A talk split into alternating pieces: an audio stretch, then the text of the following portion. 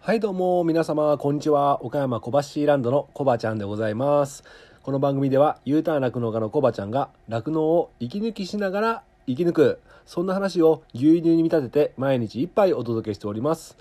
たまに雑談したりゲスト呼んだり毎週月曜日はミュージックトークしたりしておりますミュージックトークの今月のテーマは雨の日に聴きたい曲でございます番組で流してもらいたい曲、ご意見、ご感想などなど、番組概要欄から、G メール、またはお便りフォーム、またはインスタグラムから受付しております。あなたからのお便り、お待ちしております。はい、ということで始まりました。楽して生き抜くラジオ。今日も頑張ってやってまいりたいと思うんですけども、えっ、と、ここでね、早速ですが、お知らせがございます。なんと、この楽して生き抜くラジオ、累計再生回数が3500回を突破しましたありがとうございます。一応ね、あの、前、前回まではね、100回ごとに、えー3400回を突破しましたとか言ってたんですけども、もう500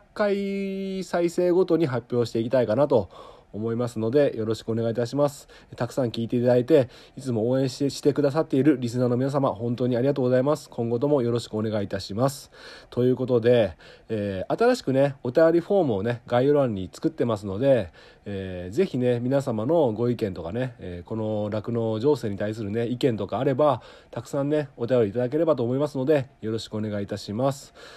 さてさて、えー今日はですね、まあ、題名を見た、あの、今日の一杯のね、題名を見た方はわかると思うんですけどもね、えーなんとですね、今日は策定がありまして、10頭ね、策定していただいたんですけども、今日はね、横山、えー親子に、えー来ていただきまして、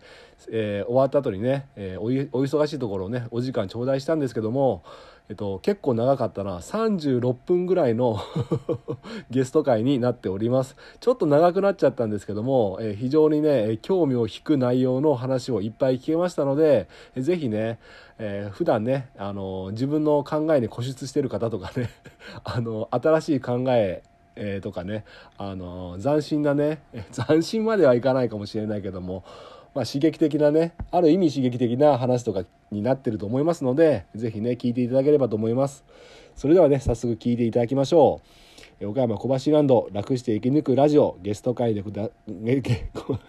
ダメだゲスト会でございますそれではお楽しみくださいどうぞはいということでお疲れ様でした今日はあの策定っていうことでえー前回ね横山東さんにえー一人でね娘さんがいない寂しい寂しいって言いながら来てもらったんですが今日はなんと横山心ちゃん娘さんも、えー今日は来ていただきましたお疲れ様でしたお疲れ様でお疲れ様ありがとうございます今日は10頭策定していただいたんですけども早かったですね9時半ぐらいから始めて今日は悪いやつがいませんでした、程よい感じであ程よい感じでもう治療なしでなしでしあたねもうおかげさまでございますありがとうございますありがとうございます。大体2時間ぐらいで終わりましたね2時間もかかってないか10頭で9時ぐらいに来たんか9時半ぐらい9時半ぐらい10時ぐらいから始めて今12時ぐらいだからうんすごいスムーズでしたねうんやっぱサクりサ娘がおるとやっぱり違うんですもようねあの先月のあの横山さんが一人で策定してる時の顔と今日の顔ごめんなさいさっきちょっと隠し撮りさせてもらったんですがあ後ろ姿か隠し撮りしたのはちょっと後でインスタで利用させてもらいたいんですけど2人があの仲良く策定してるわあの光景をちょっと後ろから撮らさせてもらったんでいやもうだからお父さんの背中がねなんかもうたくましかった今日はもうエルエルメスの前掛けがじゃあ映っとるエルメスの前掛けこれちょっとラジオじゃ伝わりづらいですけど あの前掛けって言ってあの足ズボンが汚れないようにねエプロンみたいなのするんだけどエルメスしエルメスなんですかあれなんかエルメスのマークがついてる前掛けされてましたけどエル作っちゃったんですよ V 作っちゃったそれはなんなんかのエルメスの部品部品っていうかあのロゴを取ったんですかそれともあのバックルがは超高いんですよいあバックルが高い、はい、高いあのマークのエルメスのマークメのルカリで多分2万か3万したんじゃねうっそそんなにバカなんじゃねんって思いながらはい自分で自分がバカなんじゃねんって思うてなんか買ったはええけど買ったからにはもう絶対作らんといけんって思ってそれはなんですか純粋にエルメスのバックルを前掛けにつけたかったっていう願望があるんですかそれとあものまずは前掛けがいはいちょっともうそろそろ壊れかけとったわけですあもあう10年はい20年ぐらいずっと使っとってはそしたら娘はがい割とあのなんかバーバリーとかなんかそういうブランドが好きではははは結構着とんすわはいはいでお父さんもおしゃれしたいな、うんうん何が似合うかなって言ったら、うんおとパパエルメス似合うで そおれそうかそうか言って調子に乗って買ったわけですよそれ心ちゃん本当にそう思ってたのちょっとあれなんじゃないのな若んか干ね騙したんじゃないのあの40代40代が身につけるブランドはもうエルメスみたいな風習があると思うけどそれって結構アダム側じゃないの男性ってエルメス持ってるかないやだって考えてください、うんこのパパがうんグッチグッチとかちょっとダサい、まあねなんかねうんうんあの浮かれポンチみたいな感じになるじゃないでおすか、おちょっとおとなしめでいいかなっていうあーまあよく似合ってたんだけどちょっと後でじゃあそれだけ撮らさせてもらってますそれもインスタにあげましょうか強がれとるからあ薄いこれと確かにねこの仕事してるとね汚れますからね 綺麗にしとかなはいまあまあということでお疲れ様でしたあの前回なんですけどあのお父さん一人でちょっとラジオ収録させてもらったんですけど心ちゃんいなかったということででも結構心ちゃんの話してなんか貿易商の話最後にしたんですけどまあ今回心ちゃんあ今回じゃなくて次回の心ちゃん来た時に詳しく聞きましょうってことでなんだっけ輸入代輸入代行そうですねで東京の女子高生に「ハリー・ポッターの」えっとコスプレをう売って売っるてますね中国から輸入して売ってるそれちょっとあのー僕的にはそういうことが本当にできるのかっていうのがなんでそういうことが可能なのかっていうのが全然分かんなくてあどういう仕組みになってんの、あのーうん私は在庫を持たずに、うん、えっと、何が欲しいっていうオーダーを受けてからうわーはいはい中国に直送で発送をかけるんですよえー、ちょっと待ってあえっと心ちゃんにはお客さんがまずいるわけねそれはそうですね SNS とかを通じてそうですねえそれは何だろう例えばインスタとかそうツイッターとかのフォロワーってことフォロワーじゃなくても、ですねうなんかんこういい噂が流れて、うんどこどこでどう聞いたんですけどみたいな、はいはいはいはいえそれでじゃあ、まあ、オーダーを受けて、はい心ちゃんが中国にこういうの欲しい人がおるから送ってって言って自分のとこに届けずにはお客さんのところに直接はいえそれで心ちゃんには何が入ってくるのそのえっとお客さんからいただいうんた商品代と、うんプラス手数料うんうんが入ってきますほうあでその商品代でいくらかは中国に払うわけだよねそうですね、うんえっとそりゃそうだ建て替え払いにしてるんですけど、うん最近はお金を先にもらってうん発注をかけるのもしてるんですけど、うんやっぱり国をまたぐとレートが変わるので、うんあのーなん か先にもらってその金額ぴったりで、うっん日々日々できねる変わりますかあてーらいうのがなくてはいはいなはのいではい建て替え払いでどのくらいかかりましたって言って請求してますはあ 今あのすいませんけどあのついこの間まで女子高生だったんですよあねそうですね あの娘のさんの口から「レート」っていう言葉が出ることに関してはまあ横浜さんは別に普通なんか僕もなんか すいやすごいなと思うんだけど普通いやいや知ってましたはよい話したかな弦の話弦の話なんかちらっとしてましたね表記が円マークはいはいはいはい言ってた言ってた一番最初にゲストに出てもらった時にな話しそてれたで騙されたんあやあいやそれは円円マークになってたらそれは分かんないですよね、うんでも安しいなみたいうん、知ってる人は知ってる事実なんなですよねそれうなうるほどちょっと待ってねあ取れてますはい それそうでまあ娘のねそれで話をごめんなさいこれは聞いていいかどうか分かんないけどはい結構な売り上げが立つのいや全然そんなことないですあそこまでまあじゃあそれこれを1年間続けたらベンツが買えるわみたいな感じでもないんだじゃないですねでおーも、うん、こうそれでいいなって思っててほうほこのお父さんのお手伝いも、うん正直言うと、うん最低賃金以下以下なんですようああ もらってるのがでも私うんがう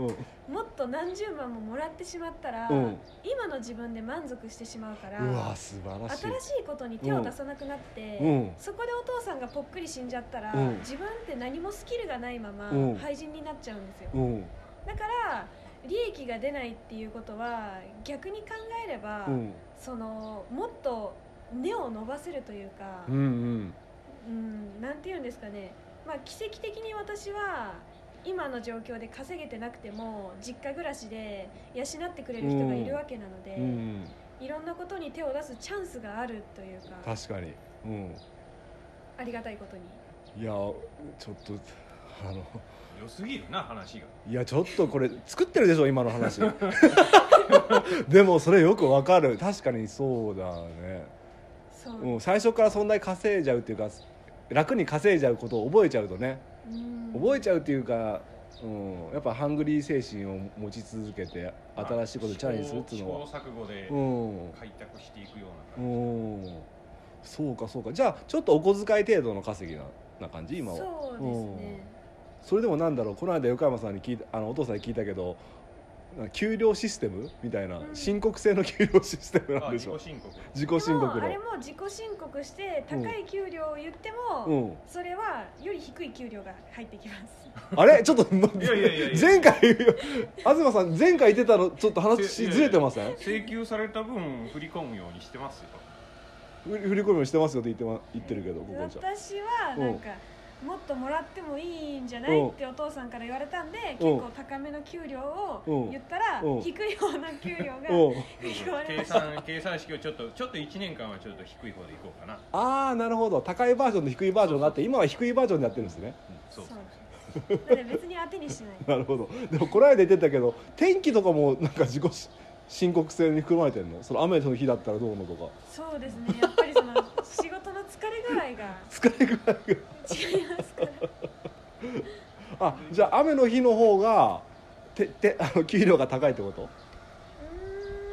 うなんだっけーん 点数制雨に打たれながらとかだうんあと打やったぱりあそうのモチベーションっていうんかなあのなんていうんですかね作業効率も下がるし確かにねじゃあうちみたいな屋根がついてるとこだったら雨でも雨が降っても関係ない関係ないんだ じゃあ雨で打たれた ら高くなるのね給料がこうすごいなこういうは技術い、うわーちょっとそれすすごいんだけどここれれ弁当作りとかも入ってるうわこういうのにチェックを入れていくん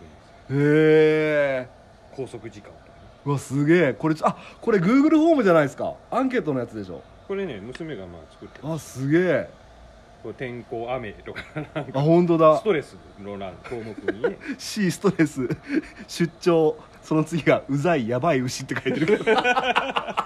それはもうもうその扱いに確かにねそうそう手間が全然違いますからねそうううざいやばい牛 あじゃあ心ちゃんはこれがこのす一旦あの策定があの農家さんで一農家さんが終わったらこのアンケートをそうですお父さんに向けて送信するんだうんまあ自分で集計してますけどねすげえ今ちょっとラジオだから見せれなかったんですけどかなりなかなりの項目がありましたけどねああ面白いうん仕事以外もありましたよそうかおー要はその最初はそうんの牛が触れんかったりするからあうんそのお弁当を作るとうかん後片付けができたとかうんそういうのもあってそれがだんだへんー項目が増えていくんですあなるほど牛がね連れてこれるようになる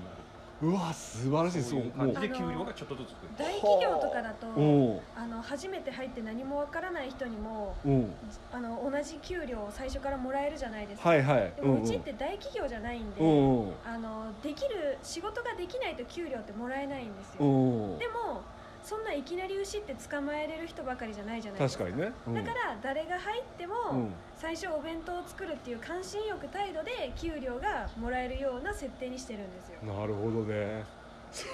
それめちゃめちゃしそっれもかりしとるそれもそれもまたまた改善していけばいいんですよおーいや素晴らしいでもそれを繰り返して本当に今はその当時に比べればだいぶ成長されて今は普通にさっきもね、ロープで引っ張ってるの動画撮ればよかったなサクサク引っ張ってて、ううんうんん、まあまあいやすごすごいそういうのを経てどんどん自分でもそういうのをやることによって成長具合が高まってるなって感じがする何もしないよりかはやっぱりいいなと思そううですねまあダイエットになってるおなーぐらいですかね でもあまりできるようになりすぎると、うん逆にそのやめさせてもらえなくなっちゃうんであこれ以上のめり込みたくはないなとは思ってますね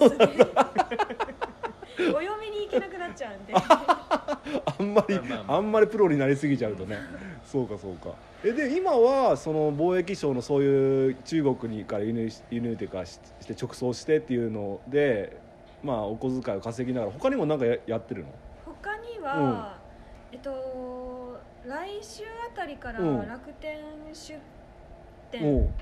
とおうを予定してて、おうで、えっと、今審査に出してるん免許証で審査が通り次第 FX を始めて、はいはいで今輸入代行だと結構やり取りが面倒くさいんで、おうそれを自動化して販売の方に移行しててでおうえっと月毎毎日毎日お父さんのお仕事手伝ってるんで時間がなくて、おうおうなんで妹に給料を払って妹に仕事をしてもらってまうす、んうんちょちょっともう一回言ってもら っていいもうちょっともうだついぶいついていけないんだでいすけぶど進んでますよ進んでるあ芋あもう頭いいなお金のなんか仕組みみたいなのがなんか自分の中で出来上がってるねそうですねちゃんと人を使ってその仕組み作りをしてると自動化もやってでエフェク家族で身内で試して身内でやってみるっていうのがすごいなあ妹さんいらっしゃるんですねそうあなんですもう一人高校1年生あそうなんですか連れてこないですかあれはもうダメじゃんあれあれはあれはっていうか その妹さんはちょっと牛のことはちょっとみたいな感じあんまり興味がないような感じ なんか2人とも微妙な顔してますけどもあんまり深く突っ込まないのがいいのかしら あなんーか体重7 0キロうのんベイマックスで、うん歩いてたら30分おきに疲れた休憩っていうようなタイプで、うん外には出たがらないゲーマまあそんな感じなるほどねでもゲーマーって言っても今ゲゲームを極めれば稼げる時代でしーがょ稼いでるんですよ、マジうでん、それ YouTube? じゃないですえどういうこ何とかわあからないんですけど稼いでるんですよなんか仮想通貨と組み合わせたゲームとかあるよねそういうやつかなねそういうのじゃなくてライブ配信してるのじゃなくてあライブ配信ですかね多分知らんでそんななのんかね自分で稼いで推しに5000円とか貢いでましたよマジかすげえだから今本当にゲーム配中継のプロみたいなのはなんかに買収されてたよね3億円かなんかでどっかの企業に買収されてそそうれへえすごいっすよねまあまあい やなんかその妹さんの話やっもとるなみんなうんそうかでそれで免許免許がなきゃできなかったんだその FX とか楽天の出免品許証っていうこう顔写真付きの身分証明書がないとダメでおおでパスポートはうん受け付けてないところが多いんであそうなんだそうか楽天では何を出品するのそ楽れも天では基本アパレル関係を出品するんですけうどんうんえそれはえっとなんだろう自分でのセレクトショップっていうか自分が好きなのを扱っていやなんかねスポンサーを雇っててなんかん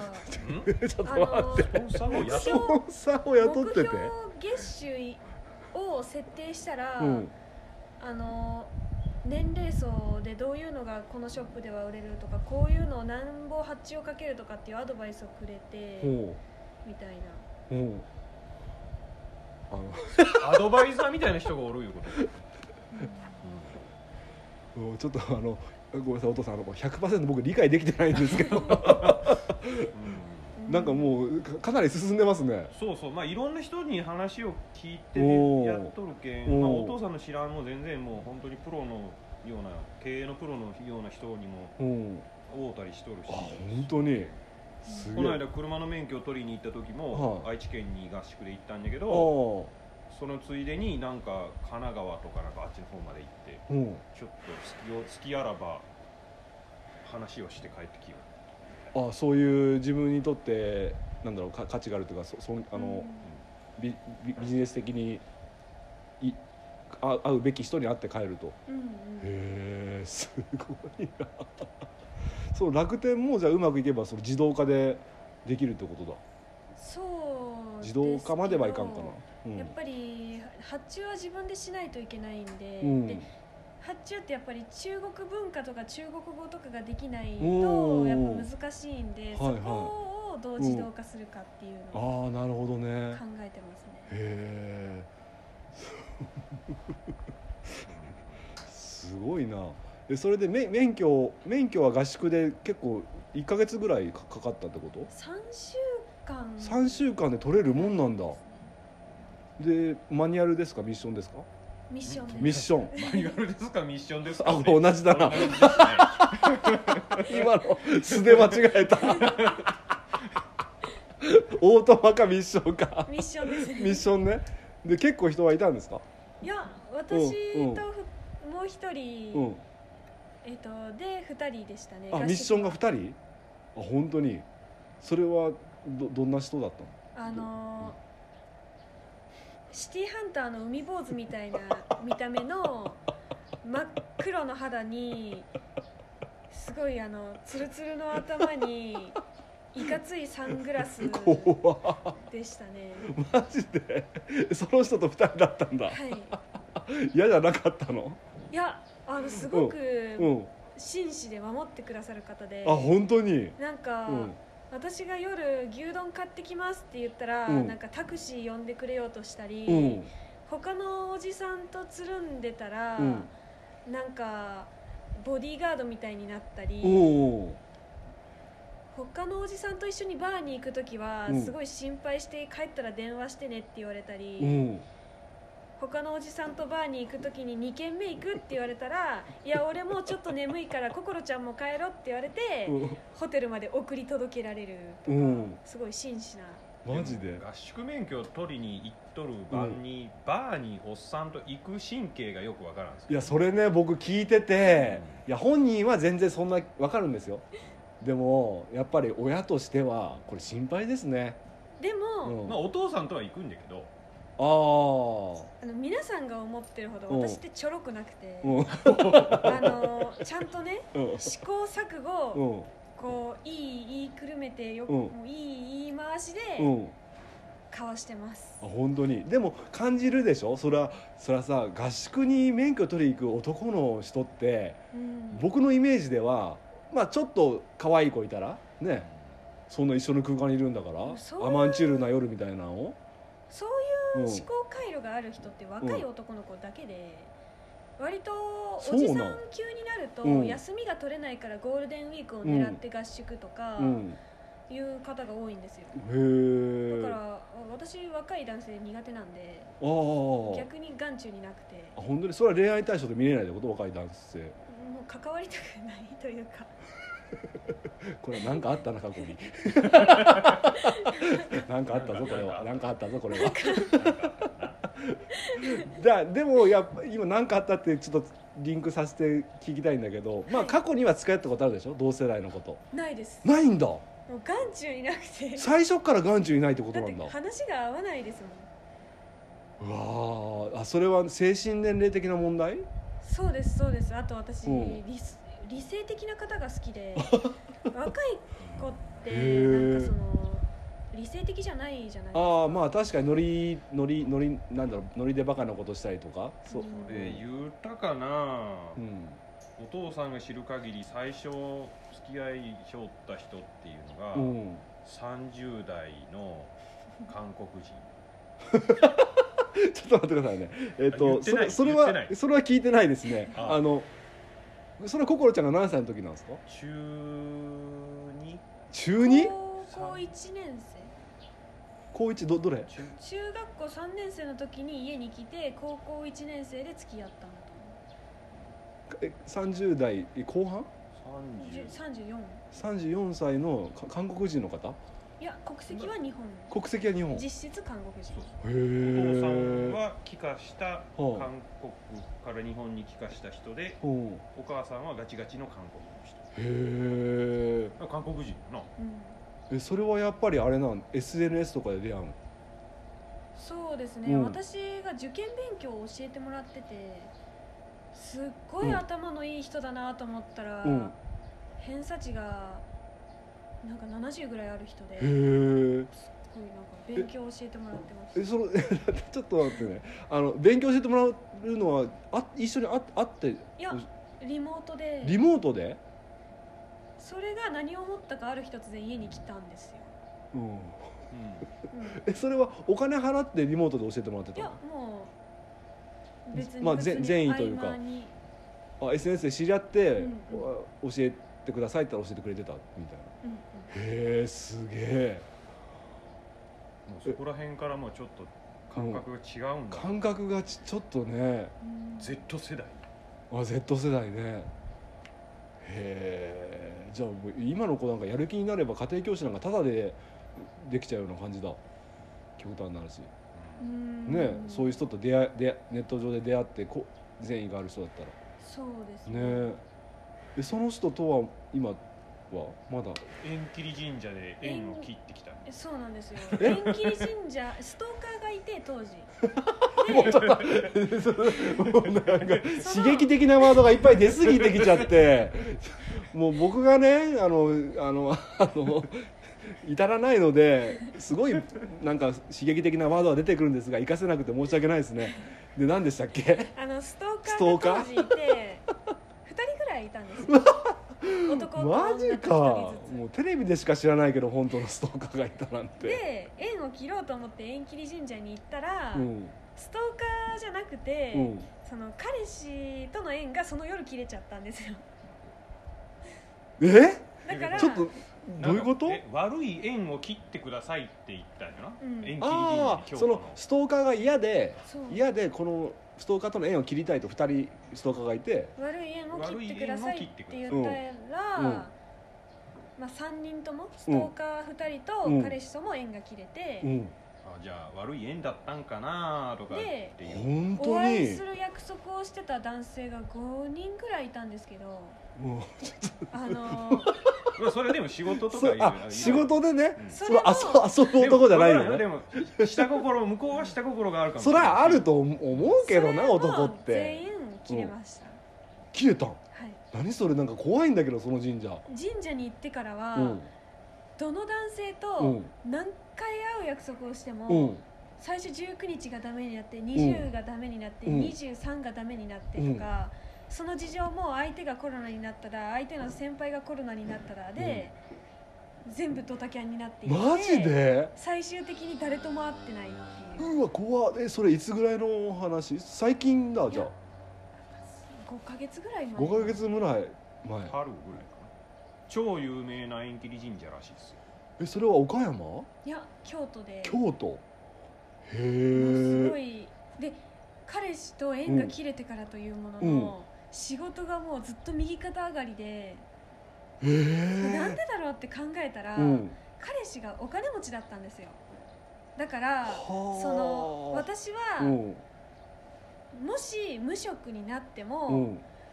あの養ってもらえるっていうなんか安心感があったんですねだかああなるらほど努ね力しなかったんですよ、はいではいもはい彼氏と別れてから一人で生きていかないといけないっていう危機感でうんうんうん起業して、うん自分でお仕事をし始めたんですよああなるほどねだからお本当に縁切り神社あるなと思っておおすげえ話ができできすぎとるななんかうんまあーいわゆる縁切り銀座がまあトリガーになったわけだよねそうですねほーえそれでも彼氏と別れたことは純粋に悲しかったでしょでも泣いたでしょいや泣いてはないですけどなん本か当にあの遺伝子欲しかったなまいやあ 理性的だ肌がな白白い現実的だいやな肌が白いとかじゃな くてあの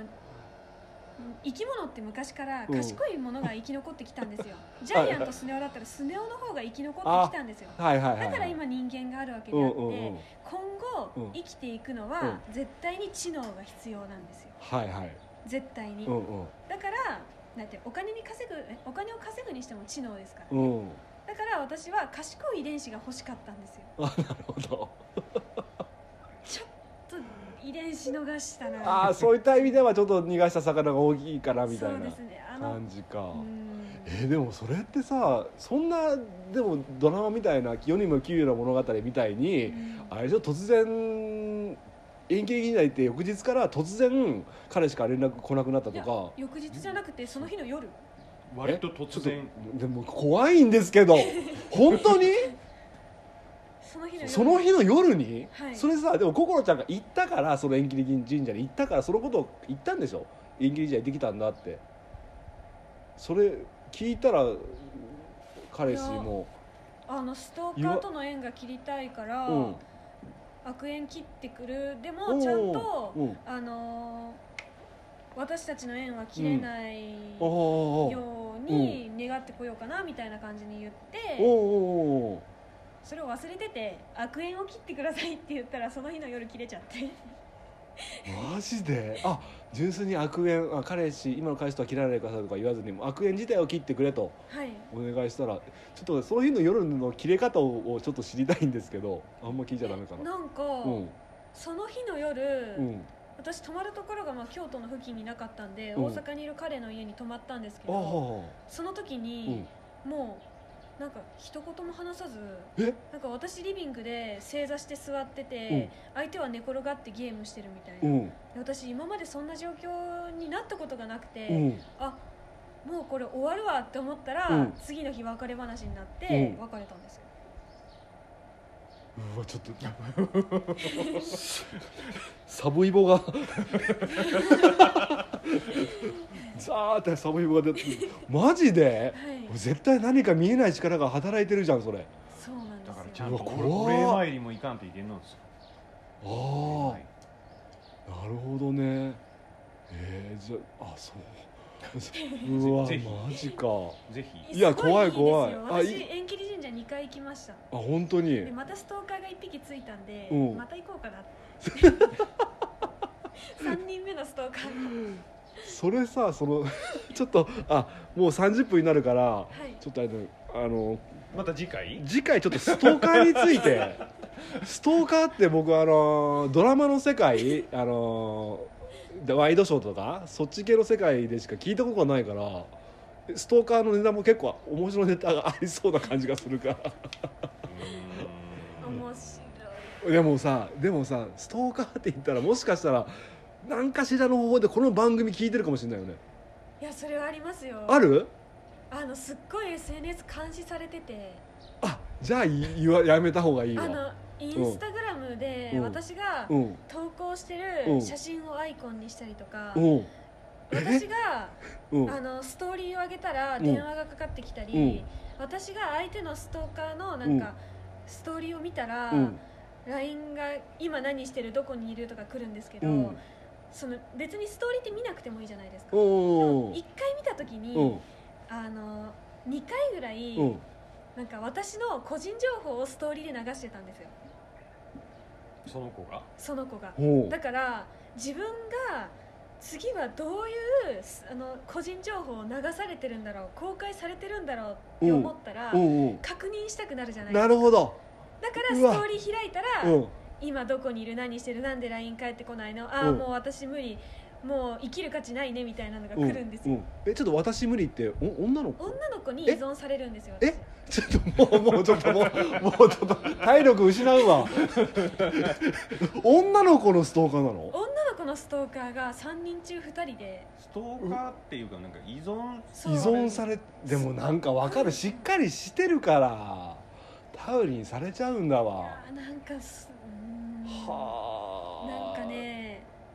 やたらと私のものを欲しがるんです2人ともおなんか私が使ってたお風呂の汚いメイク道具とかうもん欲しいって言ったり、うんなんかそれこそ私が当時付き合ってた彼もうんちょうだいって言った り、なんか彼をちょうだい私が2年前に着てた服とかを今更欲しがったりするんですよマジかうわーそれあ下着もあげましたああげあげちゃったの下着もあげました欲しいって言われた、ういんだ